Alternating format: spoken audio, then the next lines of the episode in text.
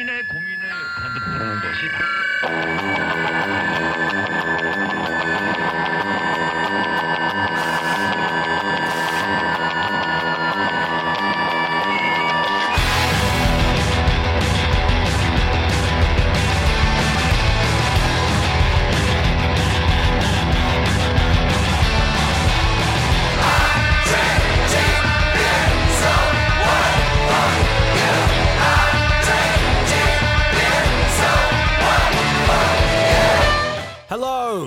my name is Liam Bird, and this is the Punks and Pubs podcast. I hope you're all doing well and uh, you're dealing with those longer nights and chiller days.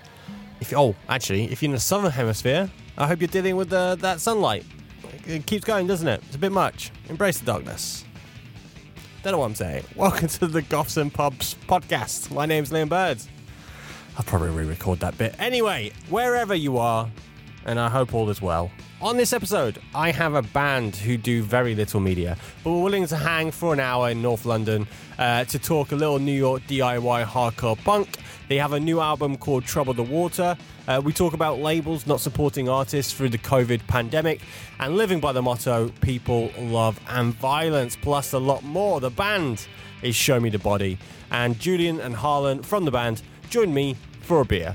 Uh, very quick note Julian is the one with a very thick New York accent, and Harlan is the other one. Uh, I state this because I completely forgot to introduce them individually, so you got to know whose voice is who. My bad. Uh, I will learn from that. Let's get this shit on the road. Enjoy. Sometimes I think of silence. Sometimes I think of the words they speak. Sometimes I think of the of the sheep. Sometimes I think of the furnace. I think of the land. I think of the games that they play that they say will make you a man.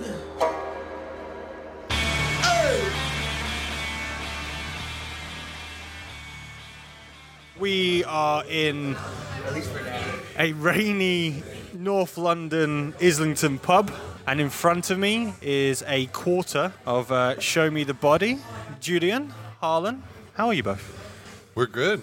Happy to be here. Two thirds. Two thirds. See, I'm dyslexic, so therefore my all my good, it's, babe, it's it's all not going to hit me until five minutes later. So yeah, the new album Trouble the Water is out. You've been playing shows in Europe. Had a show in London last night.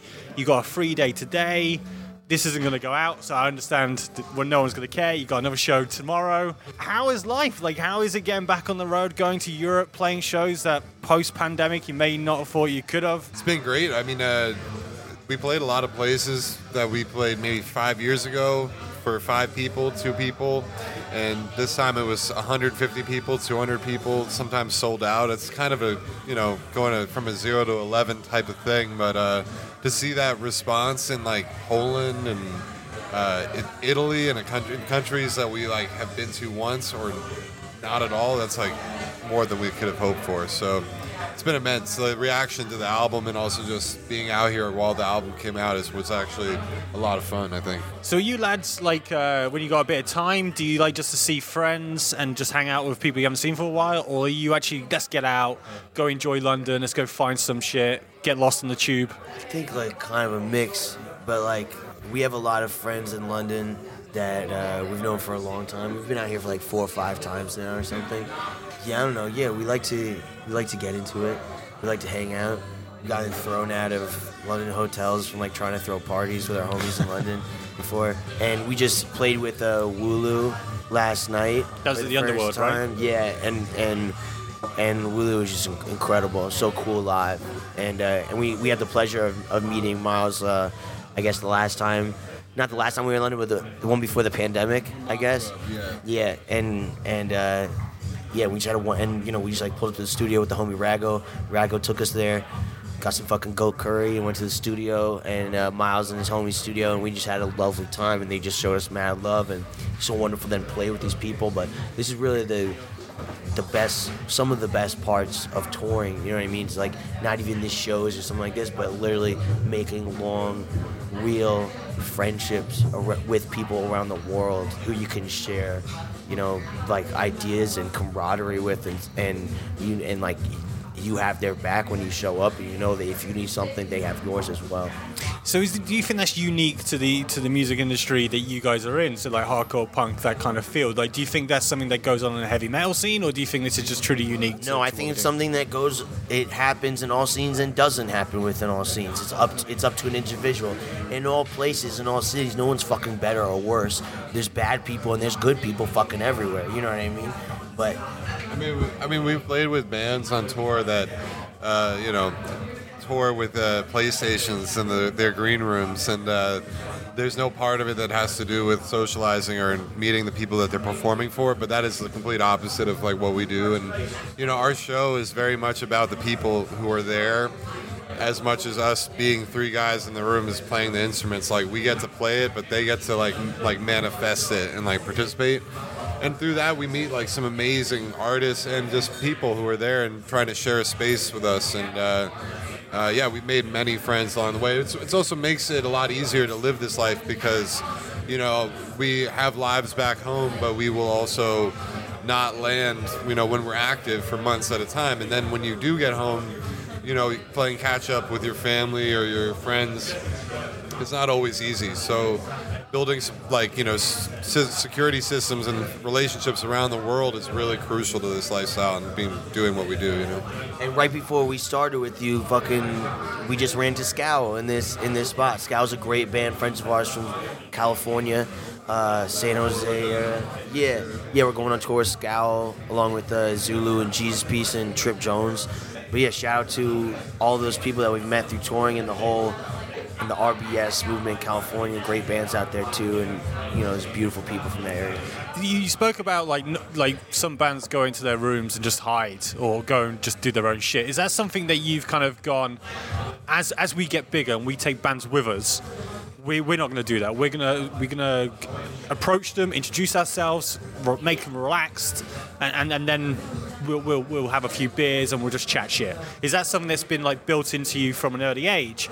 And who who kind of instilled that into you that you should be interacting with the bands that you're taking with you, maybe as support? Well, so many people. I think we've been on tour and we've had wonderful times with people who are who have brought us on tour, and we had wonderful times with people. And then other times, I think people are just like weirded out to just like keep it a buck with people. You know what I mean? Or eh, you know, a lot of times when like I think people have been upset that like they have to open for Show Me the Body. Like if they're on a bigger support tour, you know what I mean? Because we're weird as fuck, and they're like, oh, this band's fucking weird. It's not real, this or that. But I think also we've just been in on in in that situation. So on the opposite side of we've been on the opposite side of the coin in both when it's good and bad. So the only thing that we would want is to make everyone feel good, and we don't consider ourselves like better than nobody else. Like anybody that we're bringing on tour with us, we're bringing them because we have high respect for them, and we feel that uh, they represent how how we feel. Hopefully, something that we do can also be part of how they feel. You know what I mean? Like, and it's uh, that's part of like camaraderie and solidarity. So we would never tour with nobody that we don't give a fuck about how they feel or how they're playing. We always want everybody for it to be a really like enlightening moment. You know what I mean? Yeah, I think like it's interesting because artists are inherently expressive people when they're on stage and they're performing, but sometimes it's not the case when they're off. I think in our case, like we've we've kind of thrived on, like Julian said, creating experiences where people are actively participating and are direct with their music and engaging their audiences. And it's like, you know, it kind of rides the line between whether it's actually entertainment or kind of like a ceremony or kind of experience that people are all participating in, you know, because I think some people just want to go to a show to be entertained, you know, but in our case, it's not really just about that. It's about like free, being free and letting go. And once you find enough, put enough people in a room doing that, like, it's like hard to stop talking. Like, usually, like, when we're like at a show, we're all talking and having a good time and hanging with the bands. And like last night in London was a great, great show. I think it worked out really well.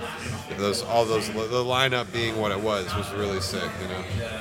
So we're going to go down the usual kind of podcast tropes of talking a little bit about your past and, and how you guys got together. But I, I think I'd be a bit amiss if I don't talk about today in your country is election day, and people are going to the polls. And I, I kind of get, I would be interested to get your understanding of how you actually see politics in America at the moment. Are, are you seeing it as we're going for a rough time, but at the end of the day, there's going to be a light at the end of the tunnel. We're still going to have democracy, or are you one of those people who are like, fuck, we are in real danger at the moment? And I'm very aware, at being a Brit, the hypocrisy of me saying this. We just had two prime ministers in literally fucking four weeks.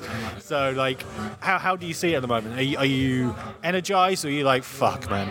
The story of global democracy is falling apart before us in every country, and it's happening in America as well.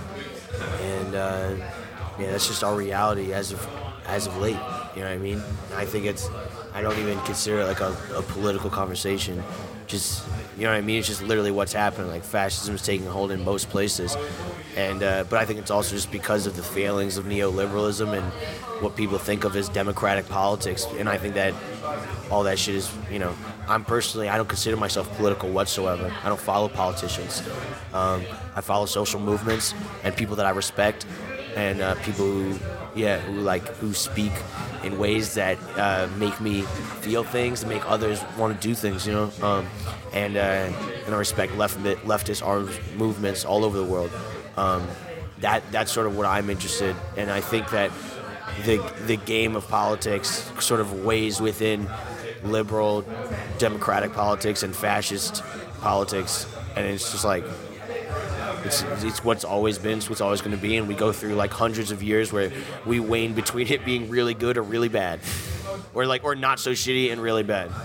I, I, I mean, it was really incredibly disappointing to be on tour this last summer when Roe vs. Wade was overturned, and uh, asking the sound engineer at the show in Ramsgate, "Is is abortion a constitutional right in this country?" And he said, "Well, we don't have a constitution, but it is a right."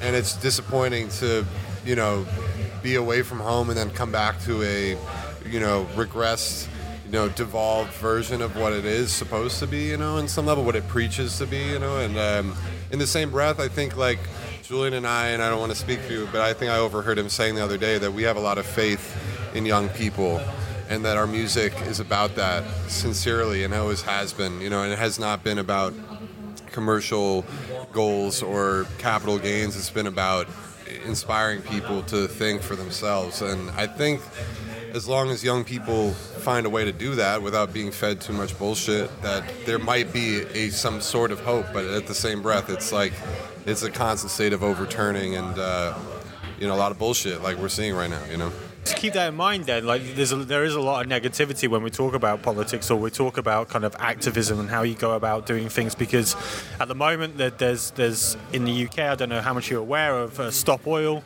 they, they've been causing tailbacks for miles and miles and miles, which is affecting people uh, living their lives. Whereas it's obviously it's, it, everyone seems to be looking inwards instead of looking outwards. You guys, I know you've got um, something called uh, Corpus. Is that right? Yeah. Whereabouts you you engage with your community and, and get get people to actively either artistically or in another form of expression to, to promote themselves. Is, is that needed? Is that needed more? Because I, I, I was I was trying to think of something in London that was like kind of similar, and I, I couldn't think of anything. And and I think people listening to this might find it difficult in their own towns or cities as well. Well, just to tell you what Cor- Corpus is like is our crew in New York, and we do, we like put out some records, but we also have social initiatives. So we have like a studio residency where kids from the city can apply to have some free time in our studio, like 36, 38 hours, something like this, and then uh, 36. And then um, we also do like a self defense class where like we have kids who are like young kids who come to our shows can like take basically self defense for free and and like learn how to defend themselves and stuff like that, learn how to fight. Um, but there there's um, at least something that I see as a little similar, something that we're engaging with uh, tomorrow. We're playing a free show in uh, Brixton Market, and it's being thrown by this kid Alex who does a thing called um, Concrete Culture, and he's dope as hell.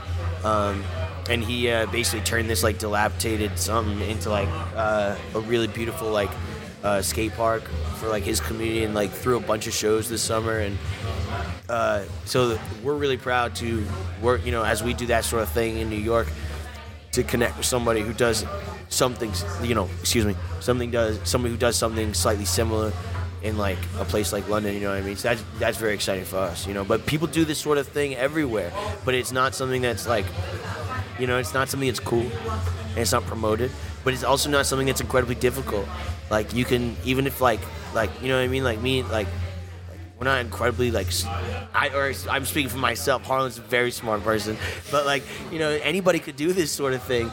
You know, it's just about taking the time, and um, it's not something that you'll be like praised for doing. I don't think, and we don't do it for that either. You know what I mean?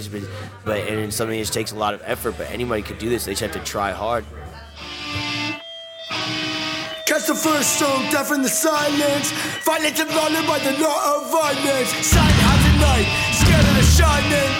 Gotta bite, scared of the sun.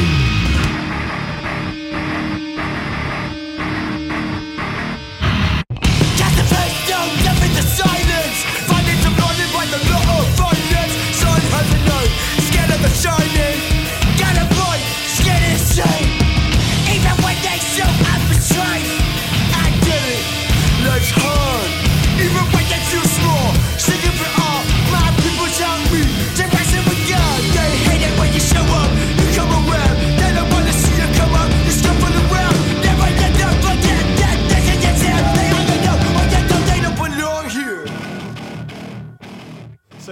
Mind, I kind of want to talk about a little bit about your upbringing. And, and Julian, I read that your brother is a trained dancer uh, with a background in music. So, I can only assume that you grew up in a creative household because if that, like, the expression. My, my mom and my auntie were are twins, and so and they raised a lot of our family all together. So I kind of had like two very strong mothers at the same time, and um, uh, and they were both at it when they were younger. They were both opera singers, or you know, as young women, they they sang and like and they sang choirs and stuff, and um, they and uh, I guess they would always just anything that we did, they'd be like, you know, go go do it better. If, the, the second time you do it, it'll be better.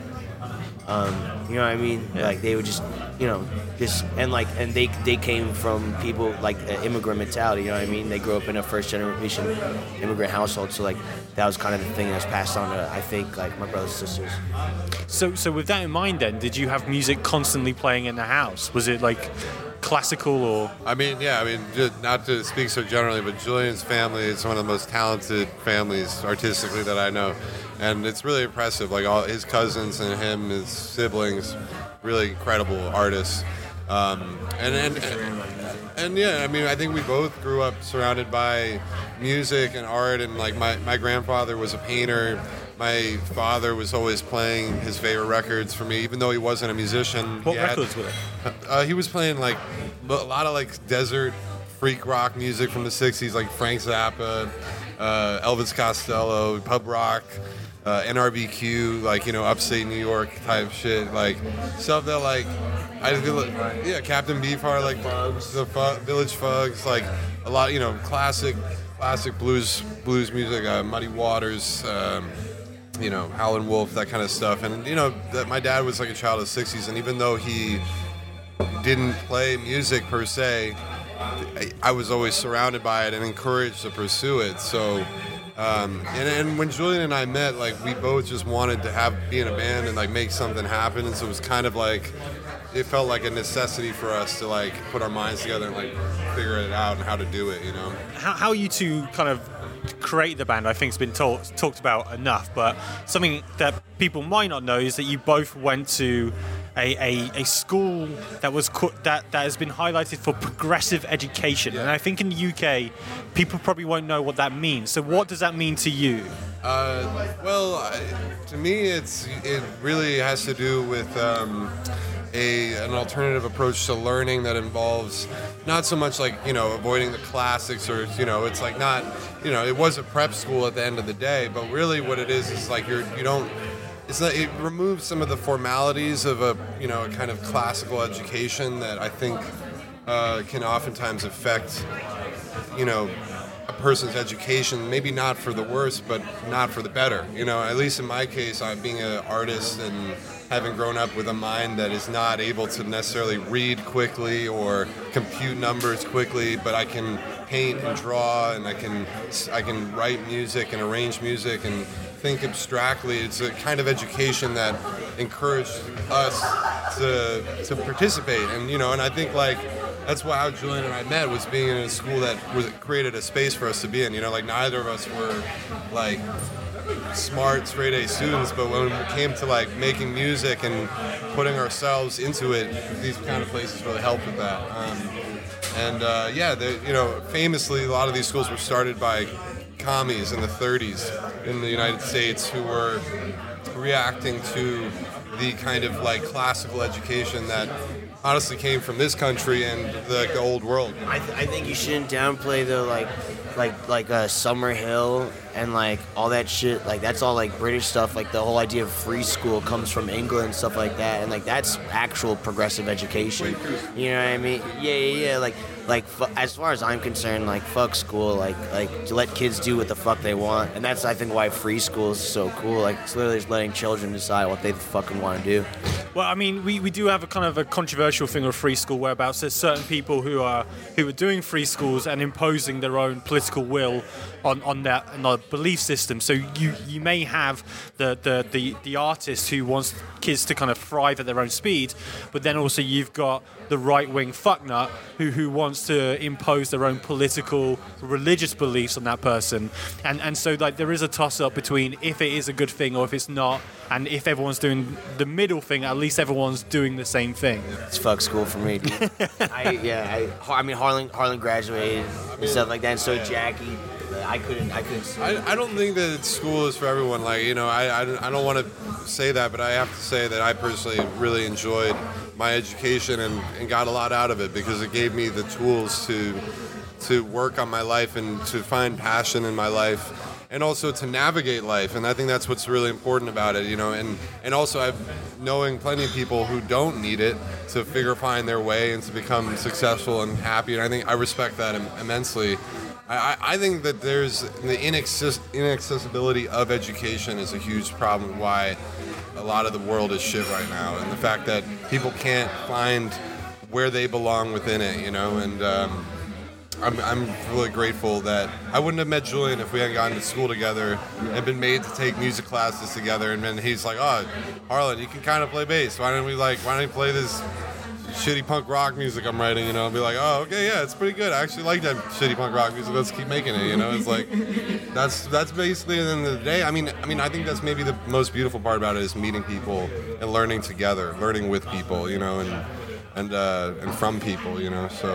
Well, let's talk about that shitty punk rock music. I mean, was it something that Julian imposed on you, or was it something that you found yourself? No, I mean I wanted to be in a band, and I, and I, I think like when we played together, we just immediately kind of like could uh, answer each other's questions and you know and respond in some c- capability, and like and I really did like and have always loved what he's written. I mean I think he's my favorite poet that I work with, you know, and, and that I honestly generally get to work with and listen to, you know, all the time. And I'm happy that I you know that we've built this uh, collaboration for the last 15 years. I mean, that's how long we've been playing together.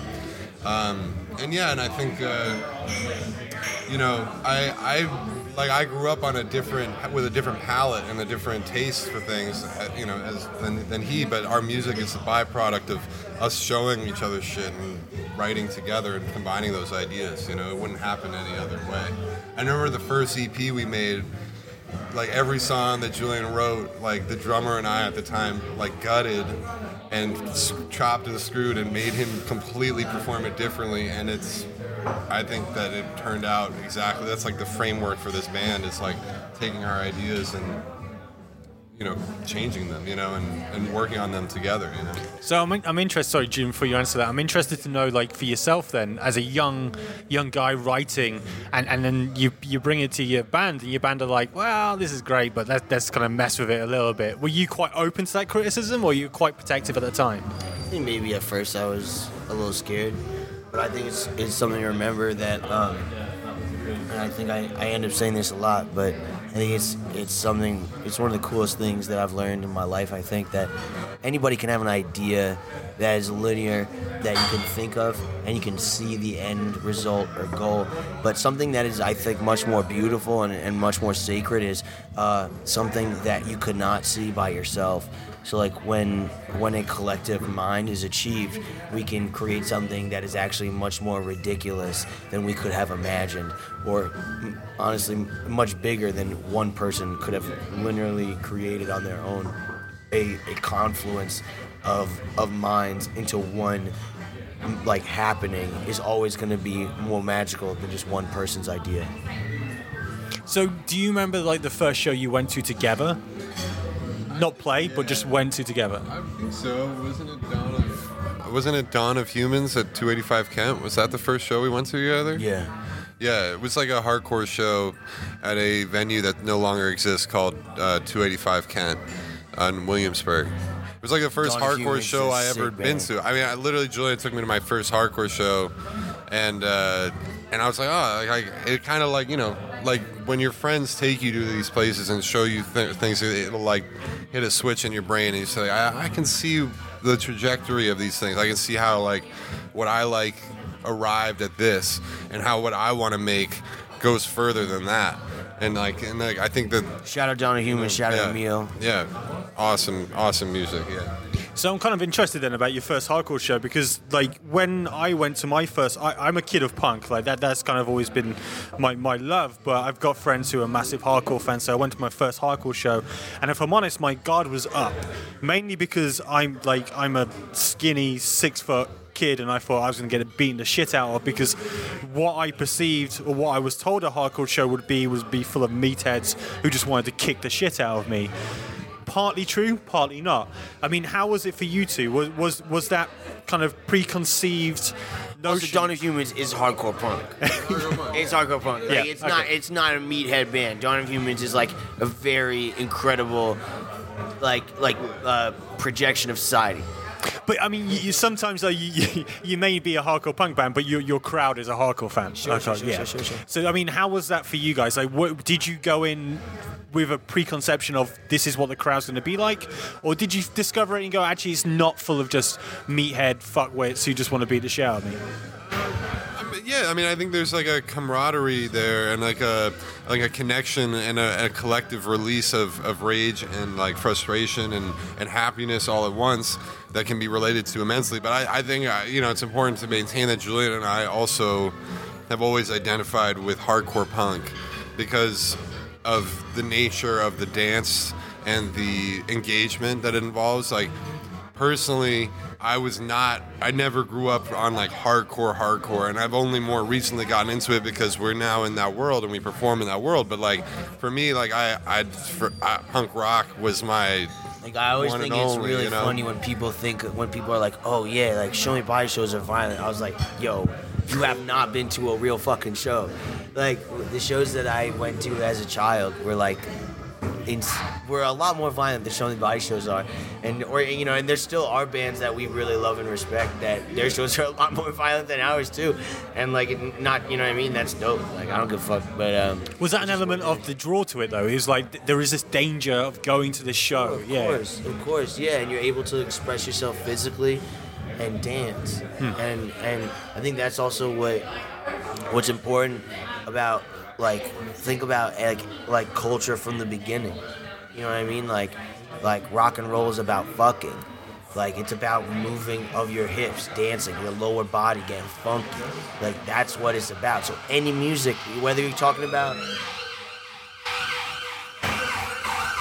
whether you're talking about like like hip hop that's being made today on YouTube or like the best hardcore that's coming out, there's like an element that's like it, there's a way that you're supposed to dance to it. You know what I mean? Or there's a multiple ways that you could dance to it. But the fact that wonderful music is about dancing, is about moving. You know what I mean? And I think that's what kind of it's also what unites like the movement of punk rock to also like the hip hop movement and the and the hardcore movement is that not it's not only is about graffiti, not only is about crews, not only is it about the song and the lyrics, but it's about dancing.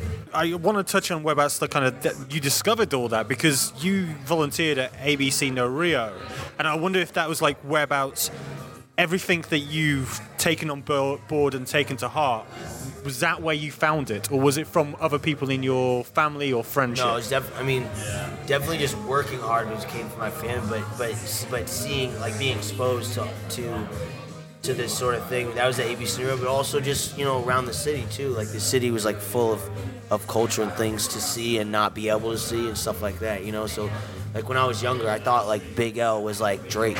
I thought everybody in the world listened to Big L.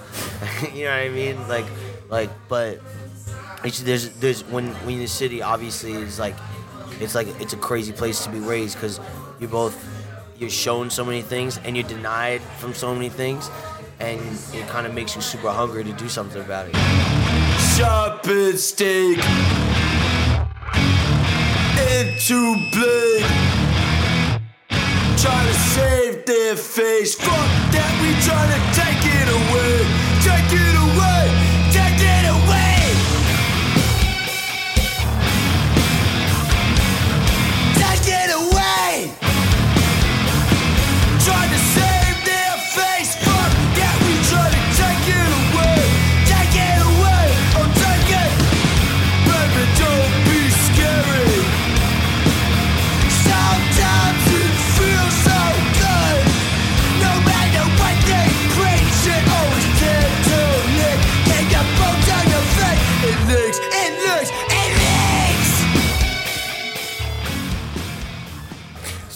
When was the first time you realised that you could plug in and people were actually listening, and, and that means that you can actually get in the van?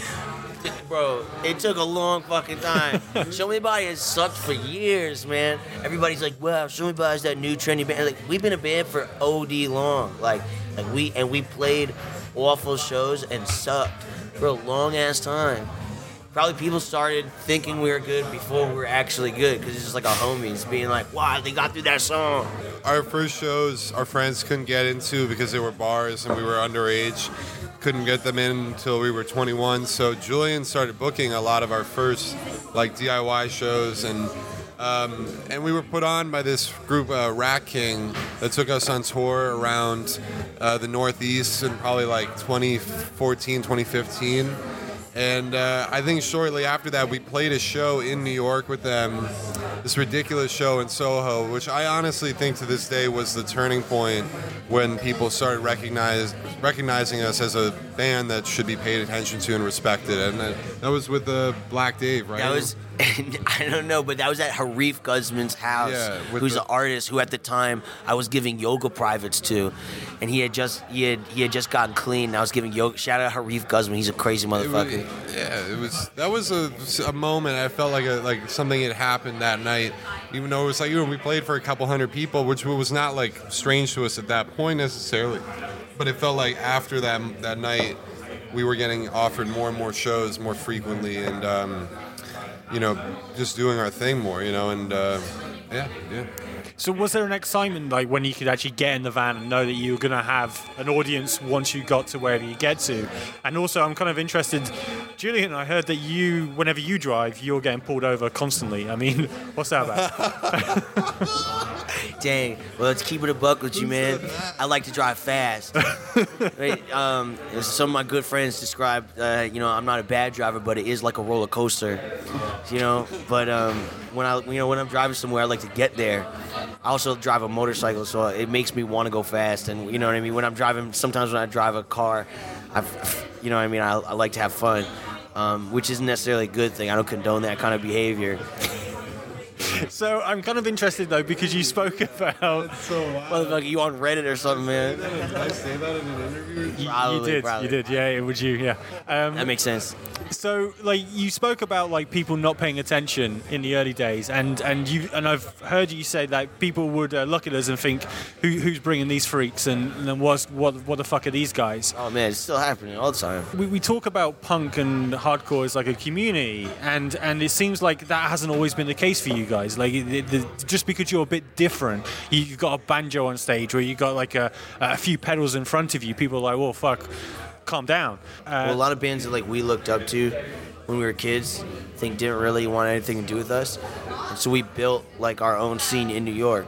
And only that did we get respect from like not only the New York scene, but from scenes around the country and now scenes around the world.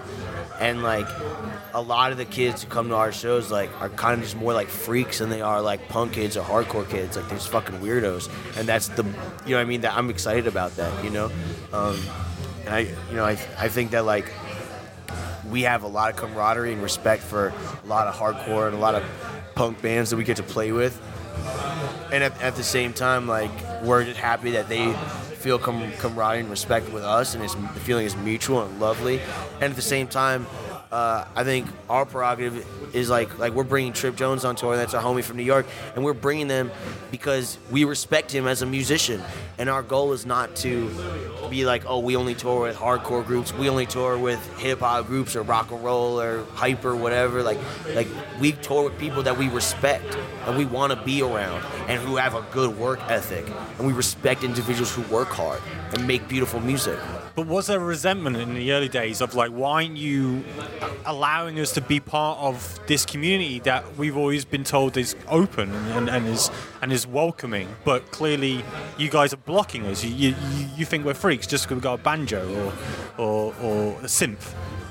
Um, I mean, I- I think that it's just like people don't want to shatter any kind of mold, existing mold or security system that they have in their mind. It's like, oh, there's not two guitar players up there playing the same exact thing, and why is the bass player and this man louder and the banjo player screaming at the top of his lungs? And I mean, all these these like dynamics that are kind of so built into cliches. I mean, I, it feels like when we were kids, I think I saw it two ways. There's like bands making music that they love and they have heard, and then there's bands who are making their own sound and like creating their own path. And I and we really only had the option to be one or the other.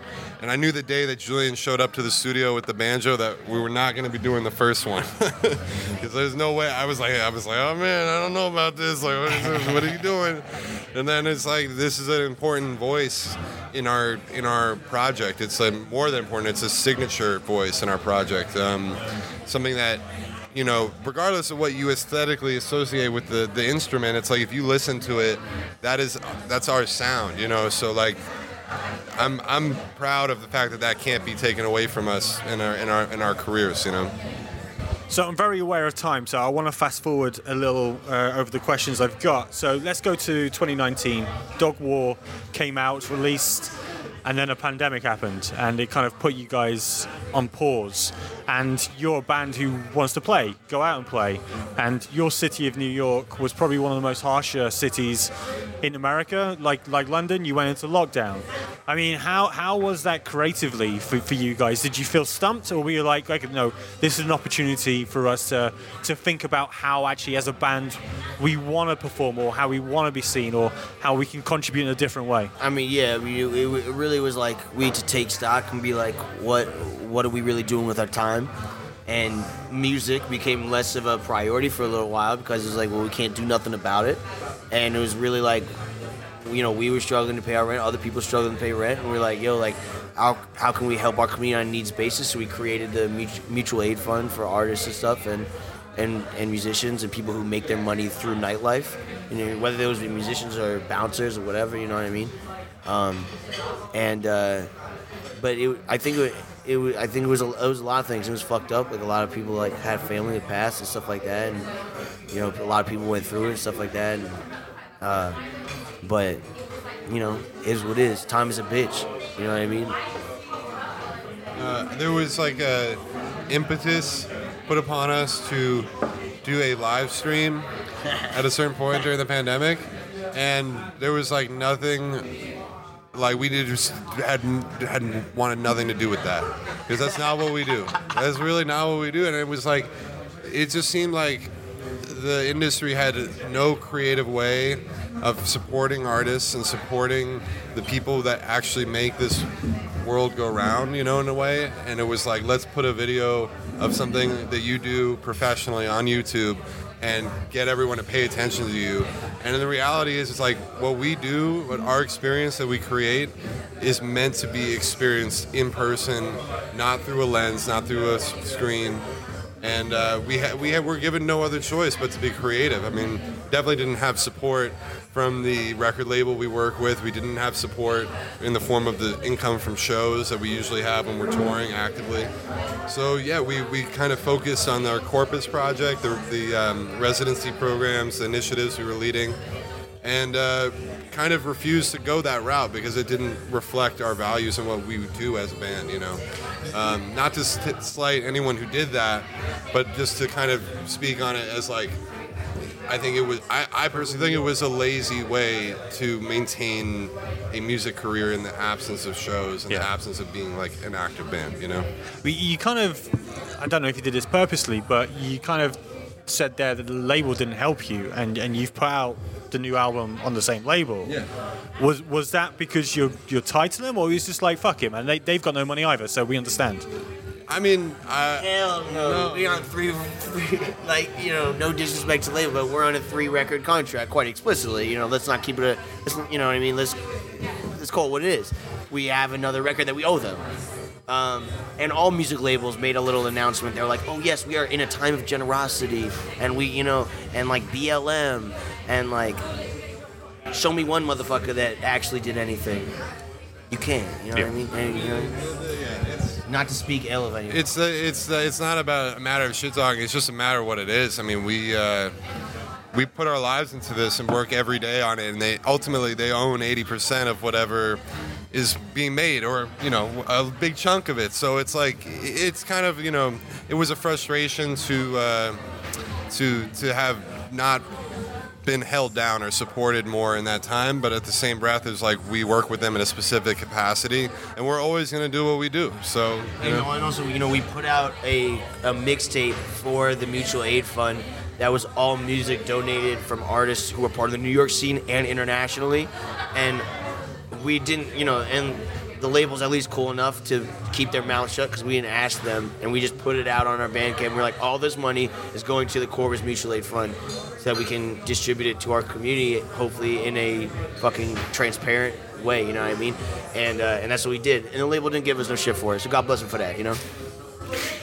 Let's give them kudos for that. So let's talk about uh, Trouble the Water. I mean, it's an album that came out only a few few weeks ago, right? Um, I mean, how how has it been received? How do you deem? How do you look at it and go, this is this is this is going well? Because I'm interested, like. How do bands look at albums now, whereabouts everything is being streamed, and go, "This was a good album"? Is it just personally like, "Fuck it, we enjoyed it, it's gone well"? I think I think the actual reality of being in a band or being any kind of, of maker of music or or you know however you want to say it um, the the gold is uh, is not in the commodity you know what I mean? Like we have to make an album to fulfill a promise of money that we have made to an individual you know what I mean? And like and the the actual beautiful part like who gives a fuck if we finish an album? We're making music. The actual beautiful part is that me and Harlan have become brothers over the amount of time, and that we've made like this this group, this family called Corpus through doing this. That we've connected with this drummer Jack, who connected through with my cousin Gabriel, my own family, and you know, and we we get to have all these beautiful experiences together. That is the gold. You know what I mean? Like the the the album and the marketing and the PR is just what ma- allows us to keep doing this. But this is the least important part of what it is. You know what I mean? In my opinion, what is actually the the best part is the day to day bullshit that you go through and the moments of lament and the moments of beauty that we get to share with one another. How do you balance that then? Because clearly, like doing this kind of stuff is not really what you enjoy. You want to be playing music. You want to go and do your thing. Like, do you do you understand like the kind of the the, the pack of the devil, whereby you have to give and then go perform? You're shaking your head, or you're nodding your head? I don't know which one you're doing. I mean, you know, it's like every, like you know, to, to do this stuff, everybody has to make concessions. We live in a fucking like neoliberal, maybe fascist democracy, capitalistic universalism. You know what I mean? Globalism that's like pretty much, you know, pretty much United States and UK are very similar. You know, we both have 32 pump gas stations and stuff like this. You know, so like you, you, you make concessions. We live in this country. We give up our primal right to kill. You know what I mean? Like we live within these boundaries and to participate in what we do. Sometimes you you know, luckily you're a nice person. You know what I mean? And we have to meet up with individuals and talk to them and say, yes, it's nice and we're happy and proud of the album and, and we're so in debt to everybody. But really, it's, it's, it's all about the work that we get to put in and the individuals like yourself that we get to meet throughout this journey. You know what I mean? We get to make actual lifelong relationships with individuals. This is the most blessed part. And then, cherry on top, when we get to play, we make a ceremony. You know what I mean? It's a ceremony, and nobody, no, like ceremony is the best band name ever because it's a ceremony. You know what I mean? And it, and everybody coming together to to be together. There's no icon ship. You know what I mean? It's Yeah. not like nobody's like, oh wow, look at fucking Paul, he's so sexy. I mean, they do, but you know what I mean. But like, but no, you know what I mean? It's not about me or Harlan or Jack. It's about everybody dancing, everybody singing together. This is the whole point. So this is my actually this is going to be my last question, just because I think it kind of sums up what you're trying to say. Someone asked you in an interview where there's like, "What's the message of the album?" and you said every message of the album's the same: it's people, love, and violence. I'm kind of interested to know what what actually does that mean? Like people, love, and violence. What does it mean to you? know that not everybody's going to be around for a long time, so make sure we respect each other and love each other. And then we have to take care of one another. And sometimes that means responsibility, and sometimes that means intellectual warfare, and some that, sometimes that means physical warfare. And you got to be ready for all of it. If you want to embrace each other, you want to embrace family and have responsibility to your family, have responsibility for love, you have to embrace all these things, and they're all part of life. And God bless everybody out there fighting and doing it. Guys, that's it. I'm, go- I'm going to wrap up now because I know you, g- you guys need to run off. But thank you, thank you for talking to me. Thank you for giving you time, and thanks for uh, yeah, just just being here. Bad town burned down out of sight. New rent gets spent, no wrong or right. Roll around the blue lights, you could see melting ice. Neighbors found them leaking out the other night. Thank you so much to Julian and Harlan for giving up their time to talk to me and just being good dudes. Uh, their new album, Trouble the Water, is out now. Go pick up a copy from your local record store. I'm trying hard to get a very fun Christmas special lined up for you guys. If you don't know, every Christmas I, I release it either on Christmas Day, Christmas Eve, or Boxing Day, whenever I have time. So I'm really hoping that this one comes through. And uh, beginning of next year, 2023, we have a big hitter for you. So uh, so make sure you go hit that subscribe button. I don't know what that means. Just wherever you get your podcast, just put me on the uh, keep up that uploading business. I'll be back in a few weeks' time, whereas I hope I will be able to speak properly. But until then, if you're going to a punk show and you see someone fall down, you pick them right back up again. I love you. See you later. Bye bye.